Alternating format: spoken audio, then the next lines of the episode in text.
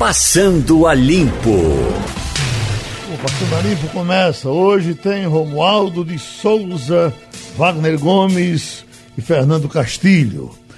O Castilho, ontem, quando eu saí daqui, eu fui passando ali pela Rua do Sol e foi uma dificuldade enorme, já depois de meu dia, para passar, porque os ônibus estavam uh, parados em, em fila dupla na Rua do Sol e os ônibus ficaram ali durante a manhã toda, certamente criaram bem mais problemas do que quando eu fui passando, até porque as pessoas já estavam uh, sabendo e não estavam querendo passar por lá. E aí eu fico pensando o seguinte: parece até que há um conluio entre empresa de ônibus e motorista para que isso aconteça. Porque, veja, a, a, a, a, lógica que vem na minha cabeça. Uma coisa é o camarada chegar na empresa bom, eu não vou pegar o ônibus, não vou trabalhar. Outra coisa é ele pegar o ônibus, trazer para a cidade, para algum lugar, deixar. Em, eh, eles estavam, inclusive, lá, eles sentados na, na, na ribanceira ali da, uh, do, do Rio Capibaribe, na calçada, e, e, os ônibus parados. Depois ele certamente passou o dia todo ali, voltou, chegou lá, entregou o ônibus e foi para casa. E, e, é assim, quer dizer, porque se eu tenho, por exemplo, um motorista e ele faz greve, não pega meu carro, tudo bem. Agora, se ele pega meu carro, vai para a rua, uh, uh, coloca meu carro em risco, pode até danificar, e depois me entrega de volta, eu não tenho mais condição de ficar com ele. Por que, que com as empresas de ônibus uh, acontece tudo isso e sempre acontece assim e isso não dá em nada, Castilho? Bom dia, Geraldo. Bom dia, Romualdo, bom dia Wagner, bom dia ouvintes. Olha, o que a gente pode dizer sobre esse negócio é que se não há um conluio, eu acho que a palavra é muito forte, mas a gente tem que observar duas coisas nesse fato aí. Primeiro, é que é, a questão do cobrador, embora isso seja muito dolorido dizer isso, é uma questão irreversível.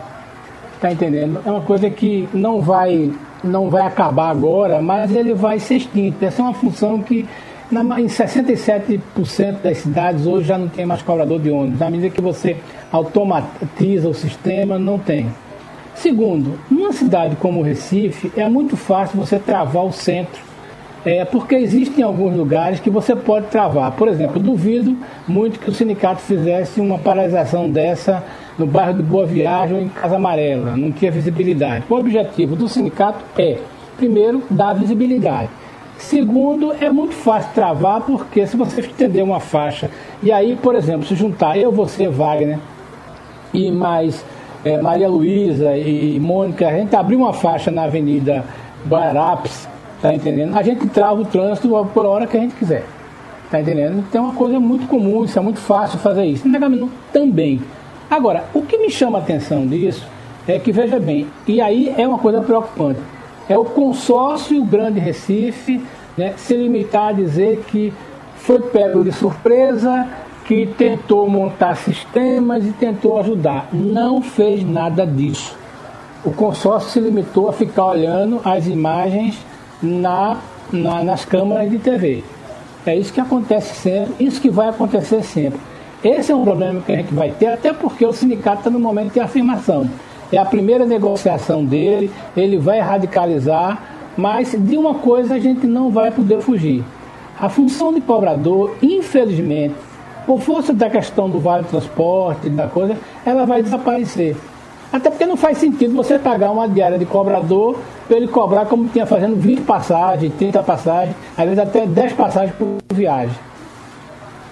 Pronto, uh, uh, Wagner, veja, o que eu estou dizendo é o seguinte: uh, eu sou o dono da empresa. O motorista chega e diz: eu, por essa razão ou outra razão qualquer, hoje eu não pego seu ônibus, não vou trabalhar. Tudo bem. Agora, eu pego o seu ônibus aqui, levo, vou usar como instrumento para fazer o que eu quiser fazer. Cruzar no meio da rua, parar, deixar para lá. Quando é de, de noite eu vou, tá aqui seu de volta. É isso que eu não consigo entender. Entender, Wagner? Ô, Geraldo, mas a questão é a seguinte: é, em primeiro lugar, o, o trabalhador não, não, sai da empresa avisando a empresa que vai parar o ônibus em determinado local. Sei, mas Às depois. Ele... Mas, mas, mas, veja, quando ele chegar de noite lá, o, o dono vai saber que ele estava com o ônibus Sim. e não. Claro. E não acontece saber. nada? Mas é o direito de greve que ele tem, que o trabalhador tem. De Desse jeito? Desse é, é a lei. Ele não pode fazer nada. Ele tem direito de greve, de paralisação. E outra coisa, a paralisação não é o motorista simplesmente que decide parar. Ali vai uma equipe do sindicato, reúne, como o Castilho disse, quatro, cinco pessoas, o ônibus vai passando, dá a mão, para aí, para aí, fecha, fecha tudo e acabou. Entendeu? Às uhum. vezes o, o, o, o profissional, o motorista, até quer trabalhar. Entendeu? Mas o sindicato não permite. Fecha lá e não vai trabalhar e não passa, para tudo, desliga tudo. Claro, uma parte da categoria apoia, outra fica indiferente, outra não apoia, mas tem que parar porque todo mundo parou. E é assim, não tem o que fazer. Os de ontem da, da, da Rua do Sol, os ônibus estavam parados, não tinha piquete, não tinha nada. Estava tudo parado, em fila dupla. Ah, mas o sindicato. E orienta. o pessoal sentado de lado. Mas o sindicato orienta. O sindicato vai lá atrás. Não, não, há um aviso prévio, entendeu? E outra coisa, a empresa também, ela não tem afeto pelo veículo como você tem, por exemplo, pelo seu particular. A empresa tem uma série de máquinas. Ela considera aquilo dali a linha de produção dela. Tem 50, 100 ônibus, pronto, são 50, 100 máquinas, minha linha de produção. Não tem essa questão do afeto com a máquina. Não é uma coisa, não é meu, não é meu ônibus, até porque é uma concessão pública também. As empresas detêm essa concessão para trabalhar e não tem essa relação muito direta, muito apaixonada pelo veículo, como você se refere, sabe, Geraldo? Romualdo de Souza, você disse que já foi cobrador de ônibus em Petrolina. Como eram suas greves? Foi. Olha, Geraldo, eu nunca fiz greve na vida. Se alguém quiser jogar pedra, pode dizer, mas eu não sou de fazer greve, não. Nem como professor, nem como repórter, nem como trabalhador na empresa de transporte coletivo, mas isso aí é uma concepção. Eu sempre acho o seguinte, Geraldo: o danado de tudo isso é que quando o trabalhador, o motorista e o cobrador fazem greve, eles não estão nem um pouco preocupados com o trabalhador que gostaria de chegar ao trabalho e não vai conseguir chegar. Ou vai ter de pagar a uma lotação cara, ou então vai ter o ponto cortado. Essa, para mim, é a questão, porque não adianta ficar falando, ah, mas a questão de classe. Ok, mas a questão social também pesa nessa hora e o trabalhador que não pôde chegar no trabalho vai sair prejudicado. Tem sempre uma regra que diz que aumento, ao menos 30% é, dos ônibus é, devem estar rodando. Essa regra nunca é seguida, a Justiça do Trabalho nunca averigou se de fato isso estaria acontecendo. Veja o que aconteceu ontem, Geraldo. O Tribunal Superior do Trabalho decidiu que os Correios, os trabalhadores dos Correios devem retomar imediatamente as atividades sob pena de multa de 100 mil reais por dia. Acontece que até agora os carteiros não voltaram, os sindicatos vão fazer uma assembleia hoje para decidir se acatam ou não acatam a instância máxima da Justiça do Trabalho. Ou seja, é sempre aquela história, né, Geraldo? pesa para o lado mais fraco. Nesse caso, não é nem o trabalhador da iniciativa que está fazendo greve, é o trabalhador que precisa do serviço da iniciativa que está em greve. E a o pior Instituto dessas greves está sendo da... a, a, dos peritos, né, Romualdo? É, aí veja só. A, a dos peritos. Eu, só, eu, eu, só queria saber que esses peritos também são médicos, têm consultórios. Será que eles não estão indo para o consultório deles com medo de pegar Covid? E, e, e, e, no caso da. Para na Previdência, o camarada que pode, coitado, está aí numa fila há, há seis meses tentando resolver a questão da aposentadoria. Aí, não, eu não posso, que se eu chegar perto de você eu morro. Aí, quem falou? Não, só quero dizer que esse instituto de multa contra é, grevistas. a gente é um participou de uma piadista, isso é uma piada no Brasil, né? Que eu nunca vi nenhum sindicato ser multado por causa de greve, nem trabalhador ser multado por causa de greve. Sempre depois reúne-se todo mundo lá, é, o que tinha de promessa de cortar salário, deixa para lá, esquece todo mundo, esquece multa. O, o, presidente do sindicato, quando sai uma liminar dessa, ele se esconde, ninguém sabe onde encontra, a justiça não consegue é, é, entregar a intimação, ou melhor, o oficial não consegue in, entregar a intimação, e fica por isso mesmo. Oi, Romaldo. Pois é, Geraldo. Ontem a gente participou de uma conversa por telefone com o representante da Associação dos Peritos, é, na, é, na, na, verdade é assim, Associação Nacional dos Médicos Peritos. E aí o porta-voz da entidade dizia o seguinte: nós estamos fazendo a perícia, desculpe, estamos fazendo a averiguação para ver se os órgãos onde a gente faz perícia estão de fato é, funcionando bem, é, muito mais preocupado naquele trabalhador que vai lá fazer a perícia. E aí Alguém até perguntou, mas nos fins de semana os médicos peritos vão à praia, vão ao clube, vão ao, shopping center? Aí eles disse, o rapaz disse o seguinte: olha, conosco acontece assim, a gente tem sempre a grande preocupação de não se infectar nem infectar ninguém. Mas a Associação Nacional dos Médicos Peritos não está aceitando aquela uh, higienização que está sendo feita pelo INSS. A Secretaria Especial de Previdência e Trabalho informou que em todas as unidades estão sendo feita essa desinfecção, Geraldo, essa higienização. Mas os peritos querem fazer eles próprios, ou a entidade que os representa, querem fazer eles mesmos essa, essa verificação e até a limpeza do ambiente, Geraldo. Seguimos. Eu estou vendo aqui fonte de receita bilionária do Sebrae é constitucional? Essa é uma pergunta. STF decide amanhã, quarta-feira. No momento em que o país debate o quanto o Estado deve invadir a esfera privada, para que, por meio de elevada carga tributária, sustente estruturas ineficientes e loteadas politicamente, o Supremo Tribunal Federal decidirá na próxima quarta-feira se é constitucional ou não o uso da folha salarial das empresas como base de cálculo para cobrança da contribuição que sustenta o Sebrae. Romualdo, todo mundo sabe que o Sebrae presta realmente um bom serviço, mas todo mundo sabe que o Sebrae é realmente loteado, é colocado aí nas mãos de, de políticos, tem verdadeiros donos essas, esses, essas entidades aí ligadas ao sistema S é, e amanhã tem essa, essa, essa reunião do Supremo. Vai dar em alguma coisa? Olha, Geraldo, a ação foi movida justamente porque são descontado, é descontado na folha de pagamento 0,6% a título de contribuição. E aí é com base na folha de pagamento, né, Geraldo? Esses recursos vão para o SEBRAE, a agência é, que trata da exportação Apex e a Agência Brasileira de Desenvolvimento Industrial a, B, a BDI. O que a ministra Rosa Weber vai apresentar no seu relatório amanhã é de que essa contribuição de 0,6% é como se fosse uma contribuição é, sindical. Então, as partes precisam é, chegar a, a um entendimento que há loteamento de cargos no, em empresas ou em instituições como o SEBRAE, todo mundo sabe como há é, loteamento de cargos no serviço S em geral. Então, Geraldo, a questão é os, a, a contribuição de 0,6%. O que eu consegui apurar é que o relatório da ministra Rosa Weber vai falar em negociação. Ou seja, em algumas situações, a empresa já contribui para vários outros sistemas, porque se ela for da indústria, ela contribui para o SEBRAE e também contribui para o, SESI, então, Geraldo, é, realmente é, esse é um julgamento importante e aí, já quando foi aberta, quando o ministro Dias Toffoli levou à votação, ele tratou dessa questão como de repercussão geral, ou seja, terminou o julgamento, o que der no julgamento que começa amanhã e que não deve terminar amanhã, é, vai valer para todas as outras instâncias de poder do judiciário.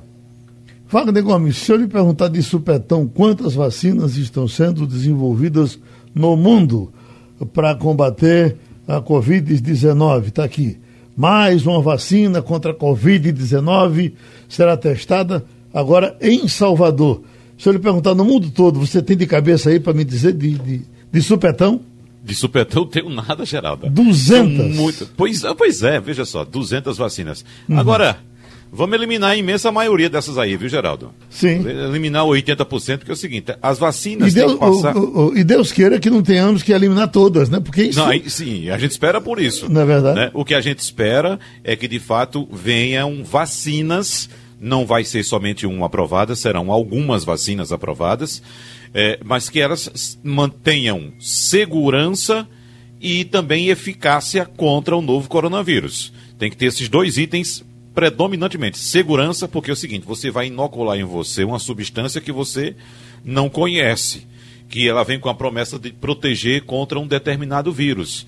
Mas será que essa substância está de fato testada, assegurada de que ela é eficaz contra aquele vírus e que não vai te causar nenhum mal no futuro? Então é preciso que elas passem de fato por todas as etapas, por todos os testes, para garantir a todos os seres humanos que aquele produto inoculado no ser humano é de fato seguro. Primavera, nós estamos com ela começando hoje. É uma estação bem romântica, um pouquinho.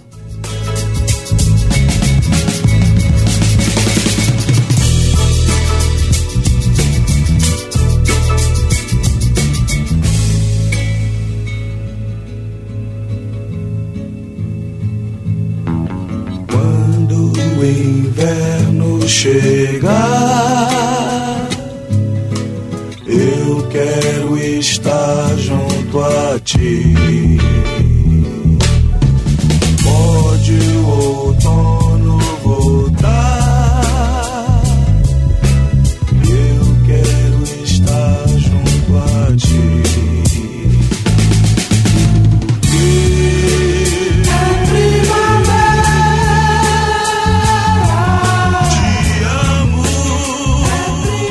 Estamos com o geógrafo, o professor Lucivânio Jatobá. O professor, se a gente vai na relação de músicas que festejam a primavera, a gente vai encontrar essa que é muito bonita, muito conhecida, e muitas e muitas e muitas outras. Por que a, a- a primavera é tida como um período tão romântico? Bom dia, Geraldo. Bom dia aos seus ouvintes.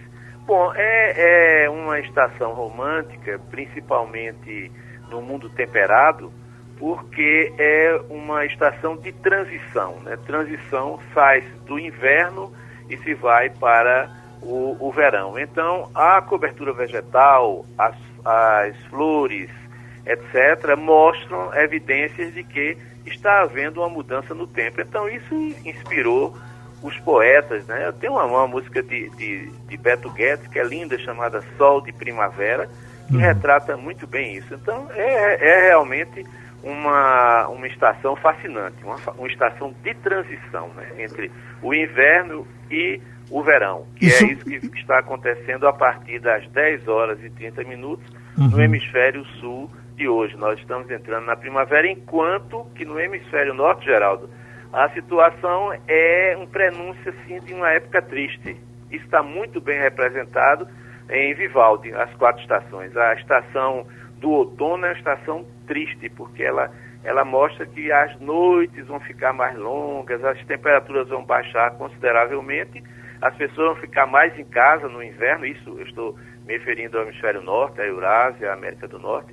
Então é o outono, começa o outono no hemisfério norte e é o contrário da reação que o hemisfério sul, das pessoas do hemisfério sul, estão tendo. Essa coisa positiva no Brasil é de canto a canto?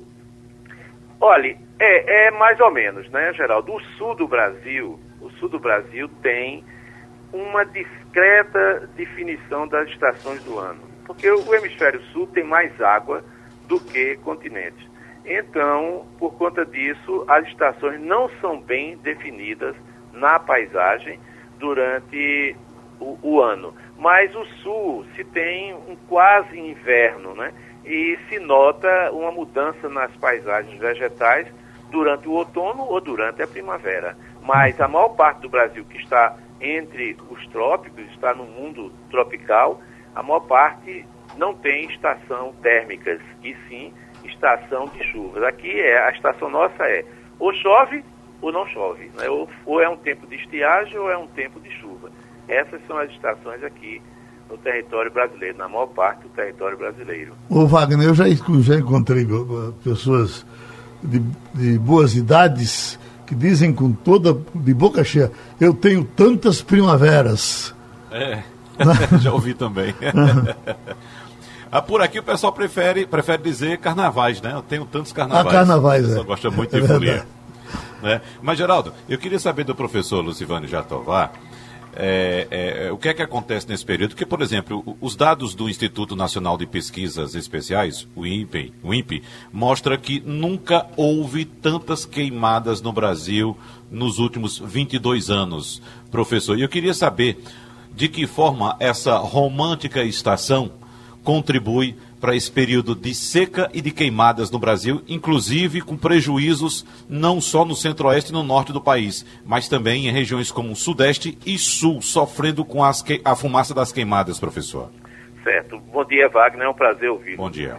E o que eu tenho para dizer é o seguinte, que o inverno, especialmente o inverno, e uma boa parte da primavera, eh, são duas estações em que há uma considerável diminuição da umidade relativa do ar no Brasil central. O inverno mais ainda. Então, primeiro, esse primeiro fato, que é um fato natural, já existe há muito tempo, aqui no, no planeta, é, esse fato por si só já justificaria a facilidade para o incêndio. Agora, conjugado a isso, há também o oportunismo, né? Pessoas que causam os incêndios, são incêndios criminosos, para poder ocorrer uma devastação, isso no Cerrado é patente, há uma devastação pelo incêndio né, de, de uma ampla área de cobertura vegetal, e aí se começa a utilizar aquele espaço que antes estava ocupado por uma formação vegetal. Então é a conjugação dessas duas coisas. Uma natural, a baixa umidade relativa do ar, e a outra criminosa. Que há, isso não se tem dúvida, que há um- uma participação criminosa de certas pessoas. Romualdo de Souza, em Brasília. Professor Lucivânio Jatobá, eu vou lhe contar uma história que é a seguinte. Ontem, Brasília completou 120 dias sem chover. Às 4h19 da tarde, caiu um pé d'água na cidade.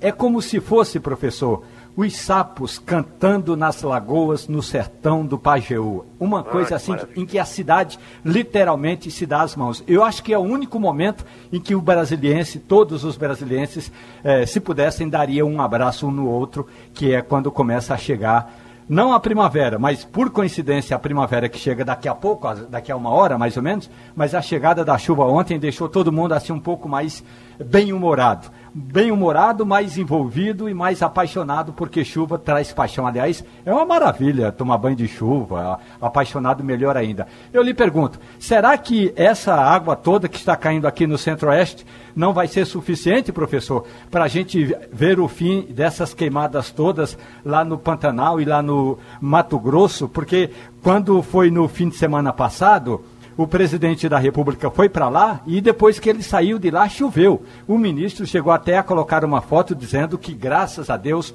o nosso presidente foi ao centro-oeste e fez chover em Mato Grosso. Então vamos levar sempre o presidente para a região da Caatinga para ver se a gente não tem tanta seca, professor Lucivânio.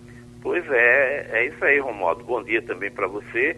E é, é o seguinte, a perspectiva ou a previsão que está sendo feita para a primavera, esse ano que vai até o mês de dezembro, né, a- a- oficialmente ela, ela finda no dia 21 de dezembro, é de que vamos ter uma faixa bem ampla de chuvas que, que se desenvolve desde a Amazônia, desde o estado do Amazonas e chega até o sudeste, até uma parte do Rio de Janeiro. Então é uma faixa meio oblíqua que vai sofrer, entre aspas, né, ela vai passar por um período de chuvas. E eu espero que essa previsão, que está sendo feita com muito critério, ela se concretize, porque é a nossa esperança para que esses incêndios, criminosos ou não, a- sejam apagados pela própria natureza, por esse serviço ambiental prestado pelo clima.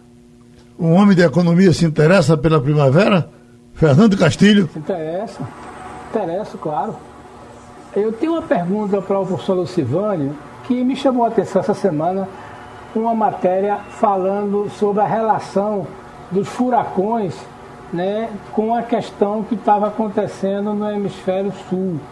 Dizendo o seguinte, que em 2005, que foi a época do Katrina, a região do Pantanal também sofreu uma seca. em que esse ano a gente está com uma grande quantidade de, de furacões e tempestades e que a coisa é mais intensa. É, o que, que tem a ver os furacões lá dos Estados Unidos né, com o período de seca? Tem a ver com o fenômeno Laninha, El Ninho? Olha, tem muita relação, tudo isso. Né? Na natureza tudo se relaciona mesmo. Mas é, eu, eu, eu estava falando, Castilho, eu me permita chamá-lo assim, é, eu estava relembrando que houve, eu, eu acho que foi em 2005, salvo engano, que a Amazônia, os rios, boa parte dos rios da Amazônia, é, sofreu um, uma diminuição consideravelmente da sua vazão. Então, as cenas assim inimagináveis, como barcos é, atolados na, na areia, né, encalhados, melhor dizendo, na areia, e isso aconteceu e houve uma correlação com uma época em que uma família de furacões, e agora isso também está acontecendo, tem cinco, há poucos dias, cinco furacões no, no Atlântico Norte, né? está bem mais quente o Atlântico Norte. E aí esse ar, ele sobe, né, e provoca aquelas tempestades violentíssimas, com muita chuva, muita nebulosidade, e esse ar acaba descendo também sobre o território brasileiro e, em especial, sobre a Amazônia. Então, há uma relação. Isso já vem se observando entre esses furacões intensos e um período de estiagem na Amazônia. Vamos ver o que é que vai acontecer nas próximas semanas no, e no próximo mês também. Então tá certo. Bom, professor, vamos curtir a primavera, tá bom? Vamos, vamos, e ouvindo música. Um abraço, geral. bom, estamos agora com a infectologista Vera Magalhães. Bom, doutora Vera, eu estava lendo aqui uma manchete que me chama a atenção, porque diz que eh, já estão estudando se o que está acontecendo com Manaus, ou com o Amazonas, não seria uma espécie de imunidade de rebanho com relação à Covid. A manchete é, é, é, é essa. Estudo preliminar sugere que Manaus pode ter alcançado imunidade de rebanho contra a Covid com 66% da, da população infectada. Como é que se dá essa coisa do rebanho? A gente sempre escuta falar disso, mas eu queria dar uma esmiuçada. Eu estou aqui num grupo de duas, três, quatro, seis, seis pessoas. Isso aqui é um rebanho, é um magote, é uma tropa, é uma turma. O que é, que é isso aqui, doutora Vera?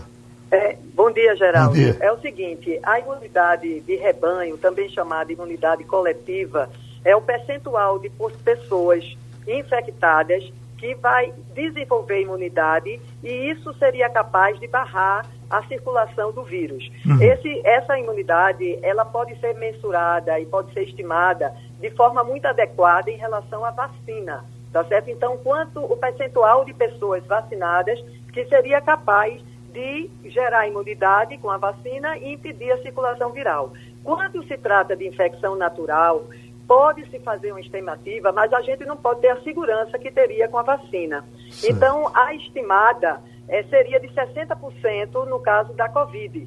Mas é, isso pode ser menor ou pode ser maior, tá certo? Então, Sim. 66% de uma soroprevalência é realmente surpreendente é, no caso de Manaus.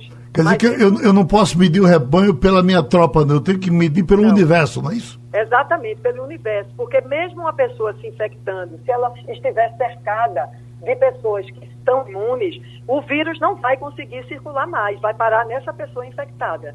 Então a lógica, de forma simplificada, seria essa. Certo. Doutora Vera está aí, Wagner. Doutora Vera Magalhães, o que é está acontecendo no caso pernambucano? Nós temos números descendentes no caso de infecções, mas ficamos muito preocupados com aquelas cenas que acompanhamos principalmente no feriadão de 7 de setembro, doutora Vera, com muitas pessoas se aglomerando em praias, em calçadas, em transporte coletivo.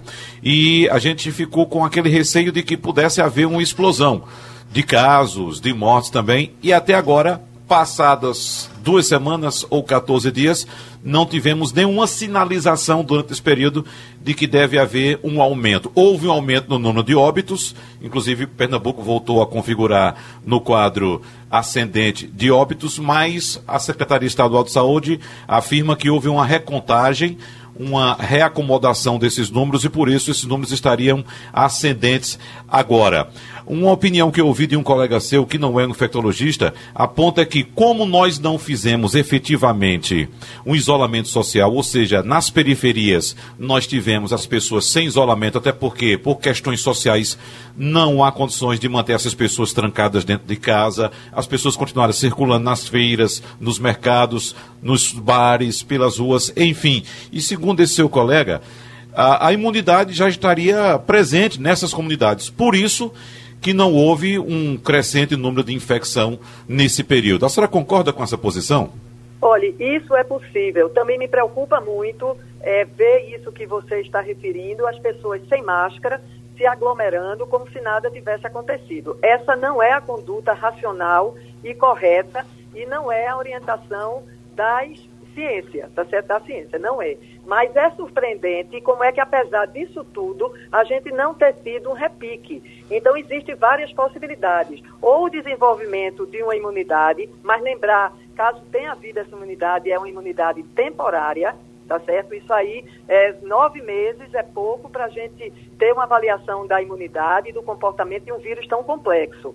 Mas acha-se que essa imunidade existe, mas ela é temporária, tá certo? Então, se continuar com esse comportamento, é possível que a gente tenha repique no futuro. Outra possibilidade seria uma mutação do vírus que tenha tornado mais ameno, entendeu? Mais atenuado. Mas isso também não se tem comprovação. Mas é surpreendente, eu achei que a gente fosse ter um repique. Eu vi os números ontem apresentados pelo governo do estado, que inclusive eles respaldaram esses números para abrir as escolas novamente, ou pelo menos de forma opcional, mas eu fico realmente preocupada. Eu acho que ainda não é tempo da gente relaxar em relação às medidas de prevenção contra a Covid. Estamos com a professora Vera Magalhães, Fernando Castilho. Professora, uma coisa que me chama a atenção é que a gente incorporou, eu digo cidadão brasileiro, é, de alguma forma incorporou a questão da, do distanciamento é, e do uso de máscara. Salvo esses eventos é, que aconteceram, que estão é, quase que desmentindo ou é, não, não confirmando a previsão do, dos, dos, dos, analistas de que haveria um repique, né, é, você tem um comportamento da sociedade de se proteger de alguma forma. É, por exemplo, a questão da máscara me parece que foi um fator determinante é, e, e algumas coisas tenho ouvido falar, por exemplo, a máscara é muito importante e chega a ser até importante no momento em que uma pessoa entra em contato direto com a pessoa que está transmitindo. É, a gente não pode atribuir a, a essas medidas e a essa máscara esse sucesso que a gente está tendo é, é, de, de não contaminação ou não de repique? Muito bem lembrado, Fernando. Existem estudos que apontam para isso, que o uso da máscara mesmo que não impeça completamente a transmissão do vírus, ou seja, a infecção por um, é, de um indivíduo suscetível, mas pode diminuir a gravidade. Então, existe um pensamento, tá certo? E existem artigos que apontam para isso, que a, o uso da máscara, ela pode diminuir a gravidade da doença. Então, esse seria um fator que poderia, de certa forma, explicar também o não repique. É por isso que a gente deve usar máscara sim, continuar com o uso da máscara, o distanciamento, porque mesmo que não seja completamente eficiente para diminuir a transmissão, mas pelo menos os casos graves sim, que isso se observou em Pernambuco, é, com a diminuição do número de óbitos e da ocupação da UTI. Chega de Brasília, Romualdo de Souza. Professora, muito bom dia para a senhora. Alguns estudos apontam que essa possível mutação, e até porque o estudo ainda não é conclusivo, mas essa possível mutação do vírus é, pode trazer para nós, neste momento, agora em meados de já final do mês de setembro, um vírus menos agressivo, menos letal. Ou seja, aquele vírus que chegou, é, que começou a provocar o estrago todo a partir de fevereiro, hoje já é um vírus, embora com o mesmo nome, é um, um, um vírus menos agressivo. É possível que isso é, tenha a ver com a mutação, ou seja, ele chegou aqui é, importado de alguma região, chegou na região tropical, e aí foi perdendo alguns dos seus ingredientes dessa letalidade, professora? É possível sim. Existe até um estudo que eu não me lembro agora qual estudo de onde, porque são muitos estudos que a gente lê diariamente, mas que ele faz uma avaliação exatamente de, de uma mutação, de uma sequência, tá certo, do gene é, do SARS-CoV-2, e ele avalia a gravidade da doença tanto em relação ao vírus não mutado, ao vírus inicial, e, e uma outra população que foi infectada por esse vírus mutante e essa população que foi infectada por esse vírus, ela apresentou casos assintomáticos na sua grande maioria. Mas a gente não pode afirmar que isso esteja acontecendo aqui porque não existe dados científicos que comprovem, mas é uma possibilidade sim. Eu conversando com um colega seu no fim de semana, ele me dizendo, olha, vamos tirar o cavalo da chuva, porque vocês vão depois ver que essa coisa das vacinas vão arrefecendo, arrefecendo, e nós só vamos ter uma vacina daqui a três ou quatro anos. Agora, podemos ter sim um tratamento eficiente que todo dia está surgindo alguma coisa nova para se faça aí depois um, um, um, kit e se trate uh, uh, a Covid. Eu pergunto à senhora, por gentileza, com relação à vacina e com relação ao tratamento, o que, é que a senhora nos diz? Em relação ao tratamento, é, Geraldo, infelizmente nós não temos ainda kit eficiente contra essa doença. Infelizmente nós não temos. Todos gostaríamos que tivesse, né? Porque é uma expectativa grande, principalmente para o tratamento dos casos graves e pessoas de grupo de risco. Mas a gente já sabe desde o início da epidemia que 81% dos casos são assintomáticos ou oligossintomáticos.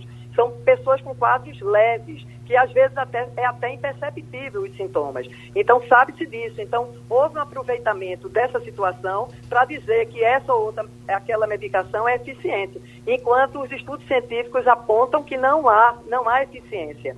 Então, em relação à vacina, eu concordo também que a gente ainda tem muito caminho pela frente é recorde se for três ou quatro anos, uma a vacina realmente eficiente. Porque a vacina, ela pode ser capaz de estimular é, uma proteção, mas que seja uma proteção até para o não desenvolvimento de casos graves, tá certo? Mas, assim, uma eficiente realmente para impedir que a pessoa pegue a infecção, então seria muito melhor, porque é, não possibilitaria a transmissão, porque uma pessoa assintomática é capaz de transmitir o vírus.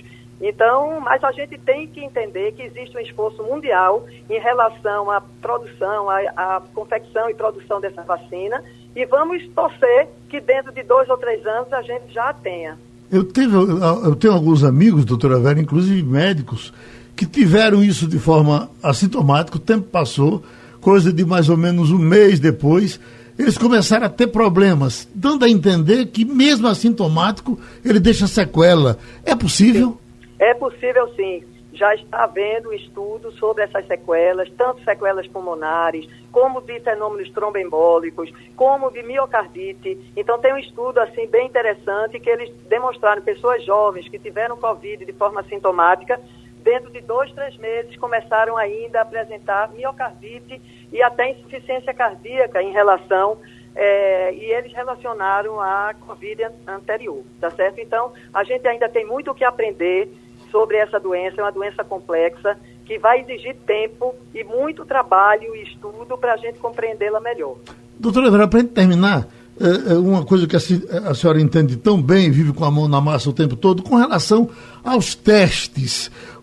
Os testes que, em geral, não são, não são baratos, e a gente fica naquela expectativa de fazer teste hoje, amanhã, depois, e já me disseram também que se você não fizer com certo cuidado, você pode estar jogando dinheiro fora. Qual seria a melhor forma de fazer testes? Sim, Geraldo. Veja bem, o teste sorológico ele está indicado para pessoas que não tiveram oportunidade de fazer a PCR, que é o método padrão ouro que confirma o diagnóstico de Covid na fase dos primeiros sete dias de início dos sintomas, que seria o ideal para a realização da PCR. Então, as pessoas que tiveram uma clínica sugestiva de infecção e que não tiveram condição de fazer PCR podem realizar o teste sorológico no intuito principalmente de diagnóstico, ou seja, para comprovar que o vírus esteve presente, que é exatamente pela detecção das imunoglobulinas, principalmente a IgG. Então, eu aconselho realização, nesses casos, a partir do vigésimo dia após o início dos sintomas. Aquela questão de realizar o teste para verificar se está imune ainda é extremamente controvertida. É possível que sim, que a, prese a presença de GG denote uma imunidade, mesmo que temporária, tá certo? Uhum. Mas assim, a pessoa não pode dizer, eu tenho GG, agora estou livre. Isso não pode, porque já foram é, é, definidos alguns casos de reinfecção, apesar de não ser frequentes, mas desses casos de reinfecção, um deles foi bem sintomático. Então, exatamente, a gente não pode relaxar. Mesmo quem tem IgG positiva, não deve relaxar em relação às medidas de prevenção contra a Covid. Esse testezinho do, do, do sanguinho do, da ponta do dedo é para ser levado a sério? Não, Geraldo. Infelizmente, esse teste ele não é sensível. Inclusive, alguns dados de soroprevalência foram é, subestimados exatamente porque esse teste não é sensível. O ideal é que seja o teste sorológico, feito no sangue e em laboratório, exatamente porque eles têm técnicas mais é, avançadas, como a quimiluminescência, eletroquimiluminescência, que realmente é bastante sensível para a detecção é, desse, dessas imunoglobulinas, principalmente a G. Pronto, doutora Vera Magalhães, foi muito bom ouvi-la, tá certo? Obrigada, Geraldo. Muito obrigado. Castilho, uh, com relação à subida dos preços, no começo nós nos distraímos um pouco com o aumento do arroz. E aí se ficou muito comentando o aumento do arroz, isso é sazonal, vai passar. Mas na verdade não só foi o arroz, foi cebola, eh, foi fruta. No, no caso da carne aqui, ó, Além dos aumentos, carne pode variar, essa manchete vem de Minas. Carne pode variar em até 70% em Belo Horizonte. Quer dizer, já a essa altura já se observa uma especulação em cima desse preço da carne, pelo menos no caso de Belo Horizonte. Material de construção e vai por aí. Eu já estou ouvindo alguns comentários eh, de pessoas da sua área preocupadas com, esse, com essa inflação, se ela vai ser domada com a facilidade que muita gente acha que vai ser. Qual é a sua opinião? Eu acho que ela vai sim, Geraldo. Primeiro, porque é, é sempre bom a gente lembrar o que aconteceu com o arroz, com o feijão, com o milho é, e com derivados de carne, de proteína animal, está muito relacionado ao que nós vendemos para o exterior, mas está mais relacionado com a alta do dólar. Se a gente não tivesse a pandemia, a gente ia sofrer essa inflação de todo jeito, se a gente não tivesse o programa emergencial, porque a gente está com dólar de 5,30. E essa nossa inflação estava muito bem obrigada quando ela tinha um dólar de 4, 4,20, 4,50. Eu tenho conversado muito com Wagner sobre isso. Então, basicamente, é que, sendo produtos exportáveis, os preços no Brasil têm influência do dólar. Segundo, tem realmente uma maior compra de produto. Então, por exemplo, quando você vê que o arroz subiu, é, não quer dizer que você vai comprar 50 quilos de arroz. Mas quando você vai com 4 ou 5 quilos, você tem dificuldade. O feijão subiu mais do que o arroz. E o feijão não é tão exportável assim. E tem uma coisa que pouca gente presta atenção. Por exemplo, óleo de caroço de algodão. Tem influência porque a gente usa o óleo de caroço de algodão para muita coisa, como agora tem a questão da soja e do milho. Então, veja bem, nós vamos ter essa dificuldade. E, mas ela não vai estourar a nossa inflação, embora estoure no orçamento doméstico, é muito preocupante. Agora, precisa observar também tem o seguinte: o noticiário às vezes vai numa linha e diz assim, pode subir até 70%. É quando você vai num lugar de um cara que está extorquindo mesmo é o mau comerciante. Mas no geral você não tem isso. Você tem uma subida forte, mas você não tem esses picos de 70, esse subir todo. Só para finalizar, é bom lembrar o seguinte: a gente tem que considerar que até agora o auxílio emergencial botou 200 milhões na economia brasileira.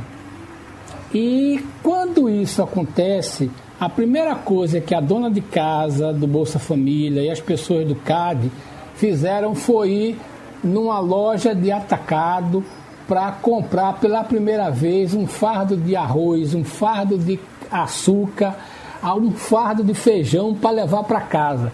Para nós, essa coisa pode ser simples, mas muita dona de casa realizou um sonho de dizer assim: hoje eu comprei 60 quilos de de cereal para levar para casa. Daqui a dois meses, minha família tem o que comer. Isso foi feito com auxílio emergencial. Então, isso é um fato econômico que a gente não vai poder negar. E é preciso analisar o que é que vai acontecer quando reduzir para 300 e quando acabar ou se acabar ou ficar só no Bolsa Família em janeiro. Romualdo de Souza, 200, a sua, a inflação em Brasília é igual à nossa aqui ou está sendo diferente, Romualdo? Geraldo, está, eu diria assim, um pouco, pelo menos do ponto de vista da percepção, está mais intensa. Uhum. É, por exemplo, é, no fim de semana eu fui numa dessas feiras livre comprar milho verde. Geraldo, a mão de milho, que estava em junho custando 50 reais, está custando agora 75 reais e não tem essa história de entre safra não, porque o milho daqui da região todo, toda época tem safra. Então não é porque está havendo entre safra, não. O que me disse o produtor de milho é porque está mais difícil de conseguir, e aí um detalhe importante, conseguir mão de obra para colher o milho. Da mesma forma como o setor do café está passando por uma pequena dificuldade que é justamente seguir o calendário do grão e começar o período da colheita, está difícil de conseguir mão de obra para colher grãos. E isso pode ser um dos motivos que agravou intensamente essa questão aí dos produtos como milho, feijão, porque também tem feijão verde que está um pouco mais caro. Você chega lá, compra uma bacia de feijão verde por 30 conto, é consideravelmente é caro, Geraldo. Hum. Você pediu a palavra, Wagner? É, pedi só para ah, lembrar Castilho. Castilho ligou, é, é, citou 200 milhões, mas são 200 bi, Castilho, 200 bilhões. Verdade.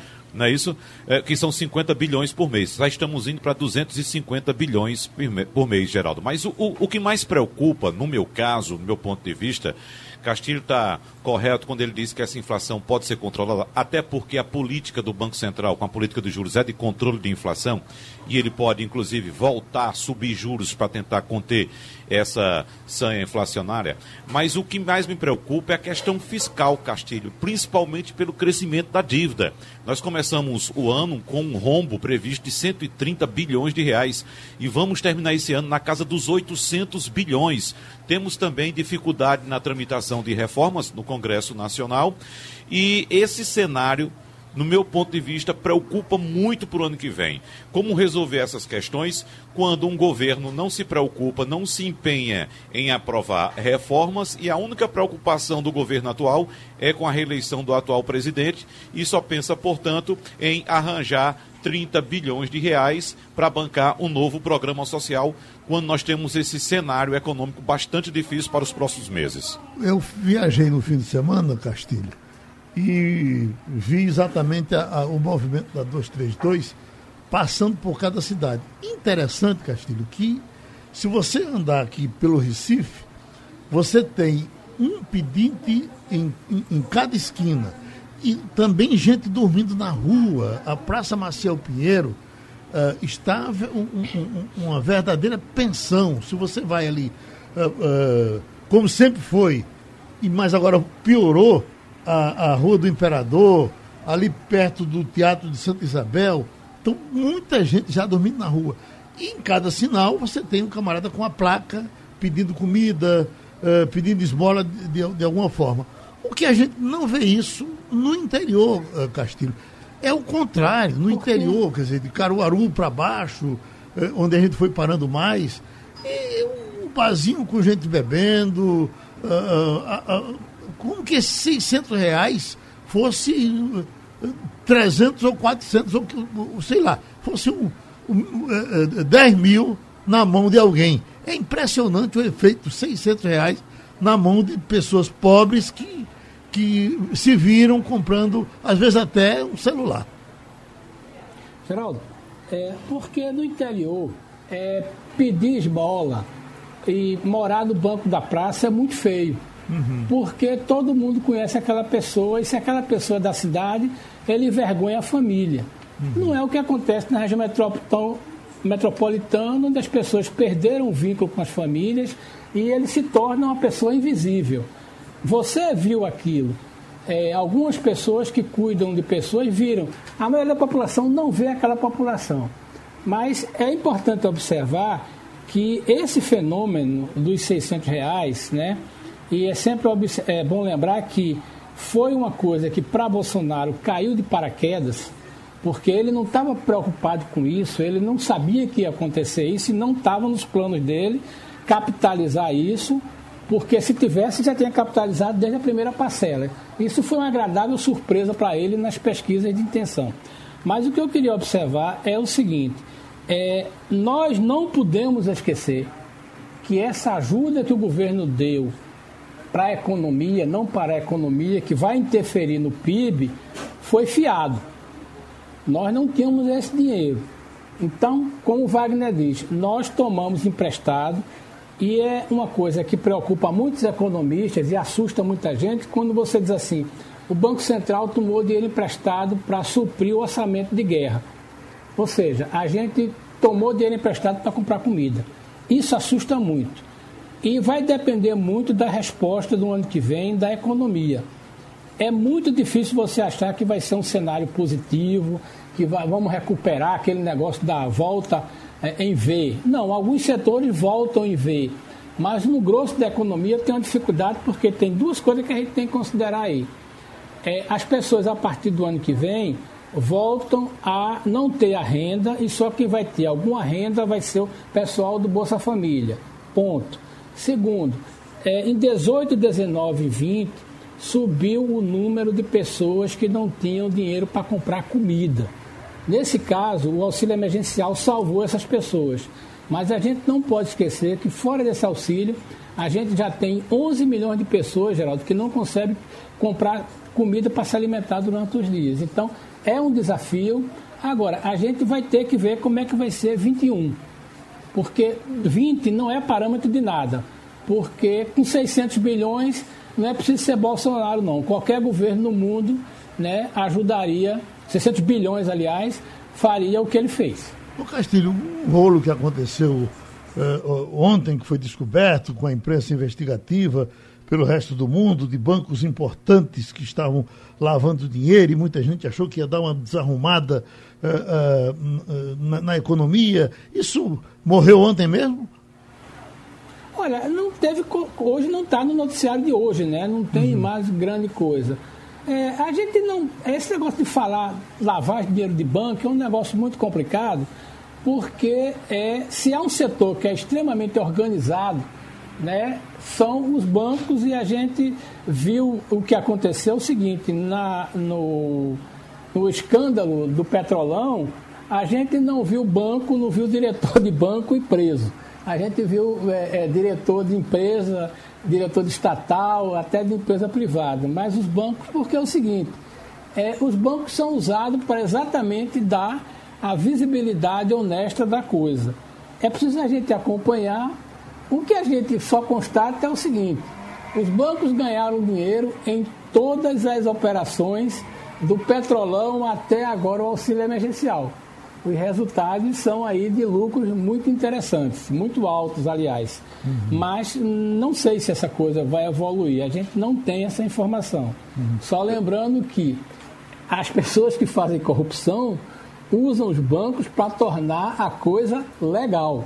Né? Lavar o dinheiro é lavado em banco. Quer dizer, ou seja, para que você tenha uma justificativa de que aquilo ali é uma coisa legal. E só se faz isso em banco. Então, é muito difícil a gente pegar alguma coisa. O que não impede dizer que tem corrupção em algum momento, em algum ponto dessa escala aí, por alguma outra instituição. Me chama a atenção aqui essa manchete. Mulher que teve imagem íntima vazada por clínica estética ou clínica de estética será indenizada. Uma clínica de estética e um professor uh, universitário terão que indenizar uma mulher por terem divulgado e utilizado fotos de partes íntimas dessas pessoas sem autorização. Além de pagar indenização de 10 mil por danos morais, eles foram proibidos de usar a imagem sob pena de multa no valor de 5 mil a cada descumprimento. Ô Wagner, e isso ainda não é da lei de dados, isso aqui é danos morais, isso aqui é outra história, porque lei de dados não pega nisso. Agora não dizem que sempre que tiver benefício financeiro para quem usar, tem uma penalidade específica pela lei de dados? não é, não é somente benefício financeiro, né, Geraldo? Você, você tem todos os direitos dos seus dados, antes mesmo da lei, e também é, de, de, imagem, que é o caso dessa senhora aí, né? Ela tem o direito da imagem dela. Então ninguém pode fazer uma foto sua, Geraldo, e publicar onde quiser se você não autorizar. Entendeu? Mesmo que seja uma foto sem autorização, se você for reclamar, você tem todo direito sobre aquela imagem, que aquela imagem é sua. Sua imagem não pode ser divulgada. Você tem que autorizar a imagem. Então, mesmo antes da, de, de entrar em vigor a lei de proteção de dados, nós temos alguns direitos sim. O que muda agora é que é, é, essa vigilância é muito mais forte em relação aos dados. Você tem, passa a ter muito mais direitos, inclusive de você chegar em qualquer empresa onde você comprou um serviço e você exigir de imediato suas informações, inclusive da empresa, exigir da empresa é, um relatório sobre o que, é que ela está fazendo com aqueles dados seus. Para a gente terminar, tem aqui um recado de um bom ouvinte pelo painel interativo que ele diz: Geraldo, uh, o nota 10 desse Passando a Limpo é Fernando Castilho. O resto é tudo fumador de maconha vencida, inclusive você. inclusive você. Terminou passando a limpo. Passando a limpo.